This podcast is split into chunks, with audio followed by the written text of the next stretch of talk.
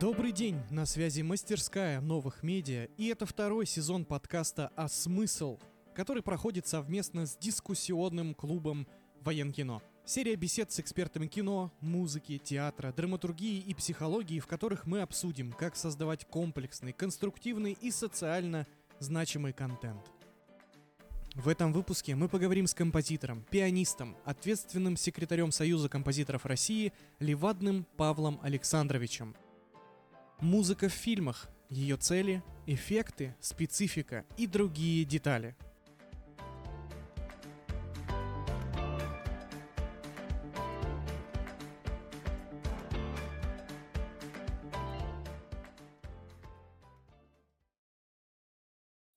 Добрый день, Павел. Добрый день. Я понимаю, насколько объемная у нас сегодня тема для обсуждения. Попробуем как-то это все сжать и систематизировать, потому что музыка это нечто необъятное вообще. Вот, но давайте попробуем с самого простого. Расскажите, пожалуйста, вот Союз композиторов России. А, мне кажется, что многие, ну, мало слышали о нем. Расскажите, пожалуйста, про вообще Союз, чем он занимается. Ну, я должен сказать, что Союз композиторов России это одна из э, наиболее мощных творческих организаций, которая когда-либо существовала в мире. Угу. Особенно, конечно, в советское время. Э, организация, которая проводила масштабнейшие фестивали по всей стране. Если мы говорим сейчас, то Союз композиторов это организация, которая объединяет не только композиторов, но и музыковедов, mm-hmm. которые пишут о современной музыке. А, мы имеем свыше 50 региональных отделений по всей стране, и э, у нас также очень много мероприятий, которые проходят сейчас. Просто нас в основном знают те, кто специально занимается музыкой, причем mm-hmm. чаще всего работает именно в академических жанрах. Наиболее известные наши проекты — это конкурс «Аванти», который совсем недавно завершился очередной его этап. Это фестиваль «Пять вечеров», который проходит в Московской консерватории. И при этом у нас огромное количество мероприятий проходит в региональных отделениях. Каждая региональная организация может на какой-то свой проект попросить нашу поддержку. Так что Союз живет, развивается, mm-hmm. и я уверен, что перспективы жизни Союза композиторов в будущем самые радужные. Так, отлично. Теперь давайте немножечко поговорим о самом понятии композитор. Ну, потому что вроде бы, когда ты произносишь слово музыкант, всем понятно, да, человек, который занимается музыкой в той или иной форме, разных инструментах, там, в разных направлениях. Композитор — это вот про что все-таки? Это очень редкий дар. Угу. А, мало того, что это редкий дар, должны быть условия для его развития. И даже часто бывает, что есть способности у человека, но у него не было в свое время педагога, никто его не направил, и он либо совсем отошел от музыки, либо ушел в другую сферу. Композитор — это человек, который пишет музыку. Сейчас это понятие, благодаря новым технологиям, появлению новых программ, немножко размылось, потому что композиторами себя стали называть люди, которые освоили там Fruity Loops, какие-то mm-hmm. подобного рода программы, и они создали некий трек, и, ну, формально он композитор. Но вообще-то это человек, который учится не 5 лет, он должен закончить 5 лет вуза, он должен закончить 4 года среднего образования, получить колледж или училище, ну еще там 8-9 лет музыкальной школы. А часто еще и аспирантура, mm-hmm. то, есть, то есть это обучение, которое длится почти 20 лет. Э, композитор должен знать специфику всех музыкальных инструментов, основные приемы звукоизвлечения, диапазона, нотные записи. Он должен знать огромное количество музыки просто, которая в принципе есть. Он должен владеть техниками письма, потому что техники, конечно, есть. Э, техника работы с музыкальным материалом, формы различные, те же песни. Даже та же музыка к кино — это определенный жанр. И он должен иметь, уметь работать в разных жанрах. Собственно, это достаточно сложная профессия, и нас мало. Композитор — это всегда штучный товар. То есть это те самые люди, которые любили сольфеджио больше всего в музыкальной школе? А, не уверена. Я, я, я вот сколько лет уже пытаюсь найти человека, который любил сольфеджио в музыкальной школе, пока, э, пока сложно. Зачастую это люди, которые протестуют, может быть, против какого-то сольфеджио и тех законов и устоев, и из них потом рождаются такие бунтари, которые открывают что-то новое.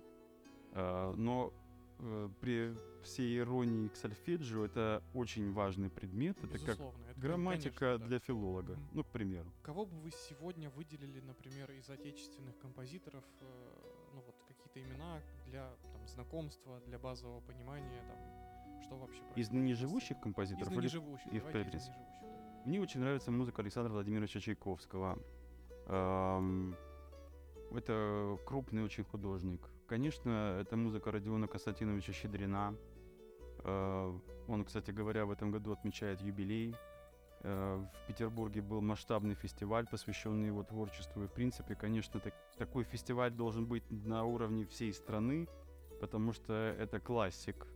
Э, Возможно, один из последних классиков ныне живущих.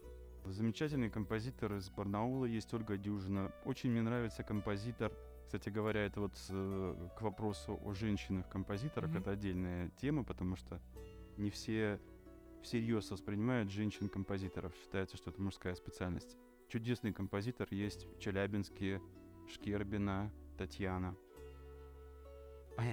Да много. Мгм. Александр Рындин из Астрахани. э, Владимир Чернявский из Краснодара. Э, Ну, давайте теперь к основной теме разговора сегодняшнего. Музыка в кино. Да, потому что у, у многих людей есть ощущение, что музыка в кино, она вот как-то по ма- каким-то волшебством появляется, просто, просто есть, да, то есть все прекрасно понимают, что кто держит камеру, там, кто играет лицом, кто потом это монтирует, а вот музыка, она как будто бы, ну вот, вот она есть, там, не знаю, подкрыли библиотеку треков, выбрали подходящую композицию, все. Из чего складывается, например, работа композитора в- э, для фильма? Можете ли нам рассказать путь вот этот? Ну, здесь, конечно, в первую очередь посыл режиссера. Э, Композитор полностью должен построиться под режиссера. Потом режиссер э, часто говорит какие-то полный хронометраж дает, Мгм. сколько секунд что должно звучать, что будет происходить в кадре, что ему нужно. Но вообще, на самом деле, форм работы э, довольно много, и действительно, музыка кино — это отдельная сфера, она бывает разной.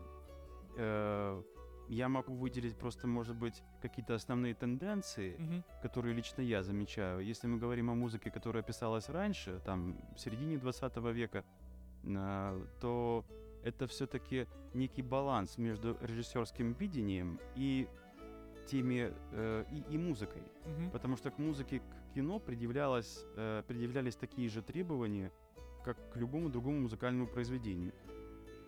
Впоследствии музыка полностью подчинилась э, картинке на экране, и слушать ее отдельно вне контекста действия мне неинтересно. Э, м, Есть множество примеров, когда фильмы мы не помним, зато мы знаем музыку. Вот, и это такой вечный вопрос. А, Музыка в кино, она должна быть поддерживающим инструментом для фильма или должна быть самостоятельным произведением искусства, который встроен в фильм? Это зависит от каждый раз от э, контекста и от режиссера. А, Если режиссеру нужно просто, чтобы музыка усилила эффект, это одна история. Если ему нужен какой-то лейтмотив и что-то действительно настоящее, это другая история. Я сейчас почему-то вспомнилась мне шутка. Не понимаю, как люди умудряются быть съеденными акулами. Они что, не слышат тревожной музыки? А вот. А Что делает музыка? Музыка, мы так или иначе все воспринимаем через э, некий фильтр э, разума, Мгм. фильтр того, что мы видим, мы не все в себя впускаем. Если Мгм. мы посмотрим даже самый душещипательный фильм без музыки, он совершенно такого действия у нас не произведет. А музыка, э, искусство, которое невозможно увидеть, оно как бы вот не существует, мы его не видим. Э, оно как будто бы распахивает вот эти вот двери в нашу эмоциональность, вот этот, снимает этот слой оценочного суждения и напрямую позволяет тому, что происходит на экране, войти в наши души, в наш разум и в что-то там перевернуть в Мгм. нас.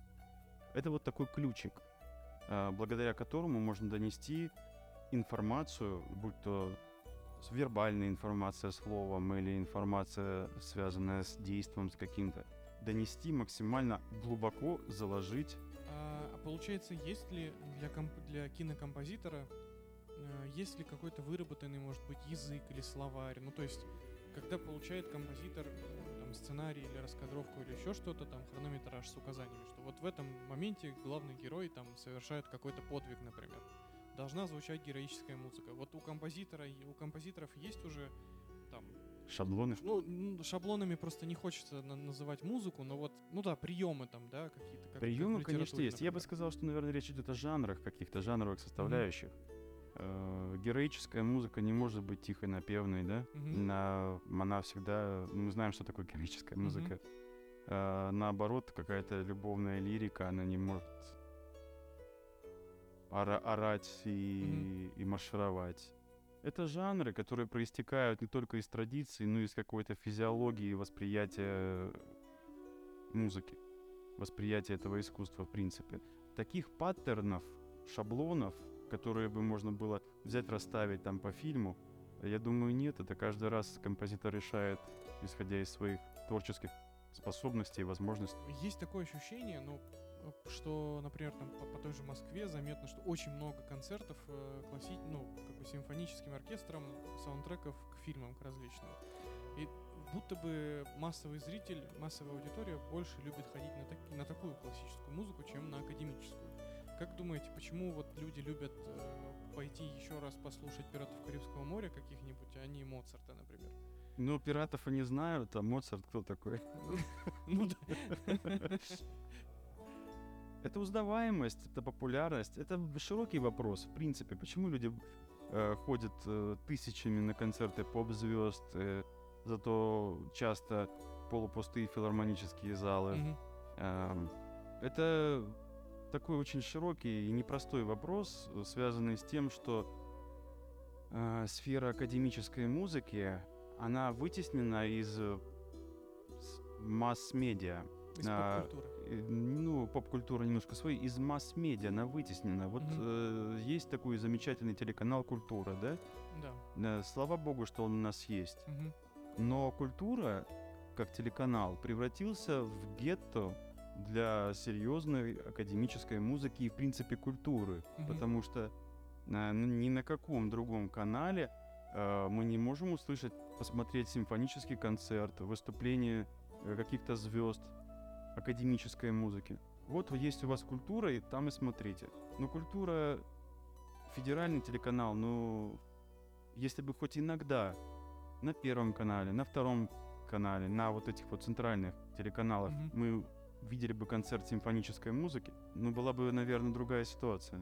Люди бы точно так же узнавали, о, Мгм. это седьмая Шостаковича звучит, о, это шестая Чайковского. Хорошо, а тогда вот еще такой вопрос. Как вы оцениваете сегодня э, состояние вот, музыки, там, сау- ну, давайте так, саундтреков к кино отечественному, современному отечественному? Потому что, ну, советское прошлое, мы понимаем, что там богатые композиции есть, и мы их там все помним, мы на них выросли. А вот сегодня, что сегодня происходит в этой сфере? Разная очень музыка. Мгм. Но я в целом оцениваю именно работу композиторов положительно на самом деле. Другой вопрос, что зачастую музыка, которая звучит в кино, она написана композитором, но затем эм, исполнена цифровым способом. М, Потому что, То есть их не записывают с оркестром? нет, не записывают. В основном, ну, с исключениями, конечно, иногда записывают, но в основном нет, потому что это дорого. Нанять оркестр, потом записать оркестр, причем сделать так, чтобы оркестр имел определенное количество репетиций, Мгм. да, вот как раньше был госоркестр, вот, вернее, оркестр, который кинематография, кинематография оркестр. Мгм.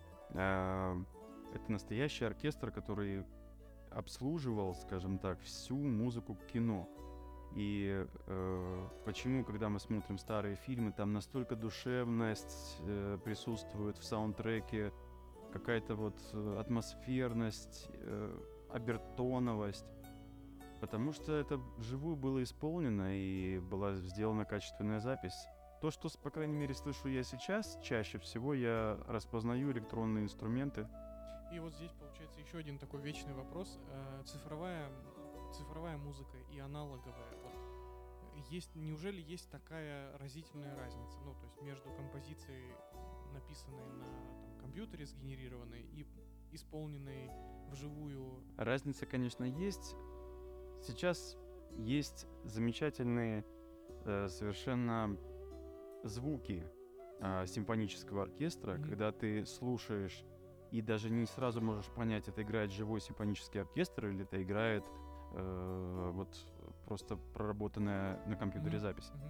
А, Но, тем не менее, невозможно заменить живого человека, невозможно заменить дирижера, который может сделать какой-то, ну говоря профессиональным языком, рубата. То есть где-то замедли- замедление, где-то вот, вот это вот живое дыхание музыки, оно на компьютере непередаваемо. А вот какую вы мо- можете вспомнить, э, например, музыку из кино отечественного, там, нового, нов- ну, именно российского кино последнего, которая вам больше всего запомнилась, из какого фильма она была? Вы знаете, мне очень запомнилась музыка Корнелюка из фильма «Мастер и Маргарита». Мне Мгм. кажется, очень удачное решение. Это т- который те- телесериал был. Да, по- который по- телесериал, но он есть и в укороченном варианте. Мгм. Ну, кстати говоря, и в рамках телесериала он замечательно смотрится. И вот, пожалуй, наверное, на меня эта Мгм. музыка сильнее всего воздействовала. Я прям с- с огромным удовольствием ее даже просто слушал, я скачал ее. И еще, наверное, вопрос касательно вот все-таки патриотизма, героизма, там, любви к родине. А, Как, на ваш взгляд, музыка может помочь в э, передаче этого настроения, состояния? То есть, там, не знаю, какие приемы лучше, на ваш взгляд, подходят? Может, какие-то инструменты? Или есть какие-то примеры классных сцен, которые подходят под эту? Ну вот я уже сказал, что музыка, она способна, минуя а, какие-то фильтры и, бар- и барьеры, зайти в человека Мгм. и в, е- в его сознание и, и осесть там, в общем-то, навсегда. У меня вот пример, например, мой отец, он э, помнит песенку о Ленине, которую он, будучи октябренком, знал. Он ее ночью в разбуди, он ее такая очень незамысловатая Мгм. песенка, но он помнит все куплеты, все слова, потому что там запоминающийся мотив, который повторяется много-много раз. Вот, и он ее не учил специально на всю жизнь Мгм. она зашла само, сама собой. И этот инструмент, э, мощнейший инструмент донесения информации, музыка, э, к сожалению, последние годы был практически не задействован. Он был, если мы говорим, скажем, об эстраде, отдан на, эм, с одной стороны, на саморегуляцию Мгм. шоу-бизнеса, Ну, то есть у этого, если я правильно понимаю, у, у музыки последние годы не было задачи. серьезные задачи, ну, за редким исключением. Мгм. Заказных каких-то песен, которые тоже мы знаем. Э, они были, они популярны, они хорошие. Кстати говоря, вот э, песня э, Газманова а «Мама, там что-то служить я должен», что-то мгм. так же, как все. Ну, очевидно, что это, наверное, песня, которая была заказана, но она замечательная, она яркая, она... Я считаю, что этот ресурс, он должен быть э, как-то регу- уре- ну, не зарегулирован ни в коем случае, но как-то направляться. Вот э, какой-то должен быть заказ. Мгм. Заказ на музыку, заказ на песни. Песни, которые бы транслировали ну, какие-то традиционные нравственные ценности, что-то что такое, что присуще здоровому обществу, не обществу потребления, да? Э, те э, смысловые э, посылы, которые форми- позволили бы заложить в молодого, в том числе человека, правильные ориентиры, что важно, что второстепенно, что всегда будет над всем, э, что не может быть подвергнуто сомнению. А на самом деле эти истины, за ними не надо далеко ходить, они выработаны веками. А вот, кстати, интересная тема, потому что вот мы, мы например, э, с Сергеем Лукьяненко, с писателем, обсуждали похожая тема только про писателей, да, и про смыслы, про задачи, про там воспитание какое-то через литературу, да. Он, он, например, говорил, что наоборот нельзя ставить писателям прямую задачу, нужно в них воспитывать как бы любовь к родине изнутри, да, то есть если мы правильно воспитаем человека творческого, то он будет эти смыслы транслировать. Вот а с музыкой так? Или все-таки должна быть какая-то такая, ну, генеральная линия, не знаю, или вот... Я полностью согласен с э, Лукьяненко. Мгм. Здесь понимаете, о чем он говорит? О том, что а, о концепте нашей жизни, о нечто более высоком и объемлющем, э, в рамках которого люди некой идеи, в рамках которой складывается вот такой вот неадминистрированная, бесструктурная э, такая вот, ну, но в правильном, от- в правильном направлении движущаяся Мгм, система. Это и в э, писательском творчестве, и в композиторском, и в любом другом. И тогда как раз в завершающий вопрос хочется такой достаточно сложный задать. А, как научиться слушать классическую музыку? Ну, то есть, понятно, что человек с музыкальным образованием, там, да, он там понимает инструменты, слышит разницу, там какие-то тонкости. А вот там нашим слушателям в том числе, людям, которые привыкли к, ну, эстрадной музыке, да, в наушниках, например. С чего лучше начать вот это погружение? Потому что это же как марафон пробежать никогда не бегая, никогда не бегая, ты просто, ну, откажешься. Конечно, э, надо начинать просто с популярной классики. Можно послушать симфонию ну, пятую симфонию Бетховена. Mm-hmm. Я думаю, узнают ее все, ее все узнают э, по трем, по четырем первым нотам. Можно послушать реквием Моцарта. Mm-hmm.